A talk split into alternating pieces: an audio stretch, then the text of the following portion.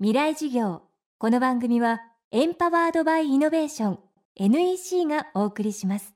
未来授業月曜日チャプト1未来事業。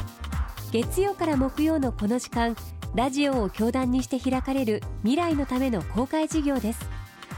今週の講師は古市憲寿さん。東京大学大学院総合文化研究科博士課程在籍中の若き社会学者です。大学院で若者とコミュニティについての研究を進める傍らマーケティング IT 戦略の立案メディア出演など多方面で活躍。若者と社会をテーマにした著書も数多く10月には哲学者国分光一郎さんとの対談をまとめた「社会の抜け道」を発表しています。2011年9月以来2度目の授業となる今回は政権交代を経て社会の転換期を迎えた今若い世代の生き方考え方はどう変化したのかを伺います。未来事業1時間目。テーマは緩やかに諦める若者たち。2年前絶望の国の幸福な若者たちという本を出しました。そこではその若者の生活満足度が実は過去最高に高くてこの不況で就職なんて言われる時代に実は若者が満足していて幸せだってことを述べました。それで結構大人たちに驚かれたんですけれどもそれから2年経ってみてその傾向はさらに強まったように思います。最新の調査を見てみると生活満足度はさらに上がっていて20代でだいたい75%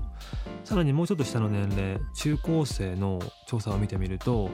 あの幸せって答える中高生が実は9割いるっていうデータがあったりとかその若者の幸せって傾向は昔よりもさらに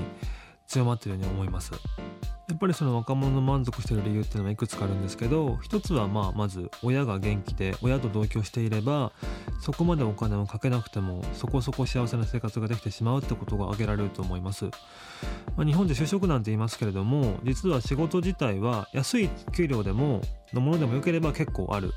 スペインとかイタリアのような若年失業率が5割を超えるような国と違って実はヨーロッパと比べればそこまであの貧しい状況であるわけではない。しかもその親と同居するっていう文化がありますので一人でまあ自活しなくても20代は生きていけてしまう。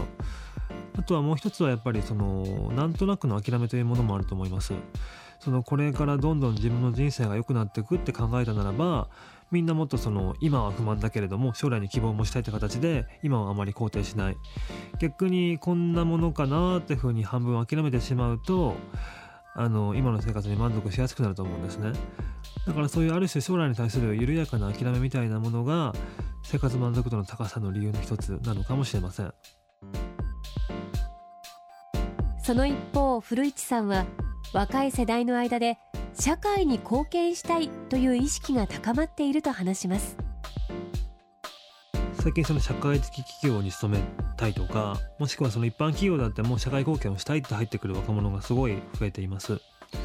これはやっぱり日本が一つは豊かな国になったからだと思うんですね。もはやもうあのほとんどのものは揃ってしまっていて特に自分たちの生活に不満はない。そこで逆に何か社会にいいことをしたいなと思うことはある種自然だと思うんですね。だからそういうその豊かな時代に生まれた若者たちがどんどん社会貢献に興味を持つようになってきています。実際それをにリンクするように企業とか社会のトレンドも変わってきました。一昔前はそのまあ社会的企業って言われてもはって感じだったけれども逆に今社会にいいことをするソーシャルアクションをするってことが世間的にも評価されることになってきています。だからそれでその企業とか社会側の変化と若者側の変化が合わさった結果ソーシャルビジネスであるとか社会貢献というものがある種現実的な仕事のやり方として最近増えてきてるんじゃないかなっていうふうに僕には見えますね。だからその最先端を求める起業家とか新興企業にとって社会貢献というものがある種開拓すべきフロンティアとして立ち現れてきているのかもしれません未来事業明日も社会学者古市憲寿さんの講義をお送りします。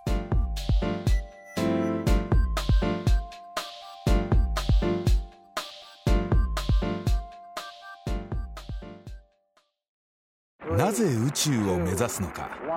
ある宇宙飛行士は言った。それは地球を見るためだ。宇宙から地球を観測し地球の今を知り未来へつなぐ。NEC は約60年にわたり培った宇宙技術で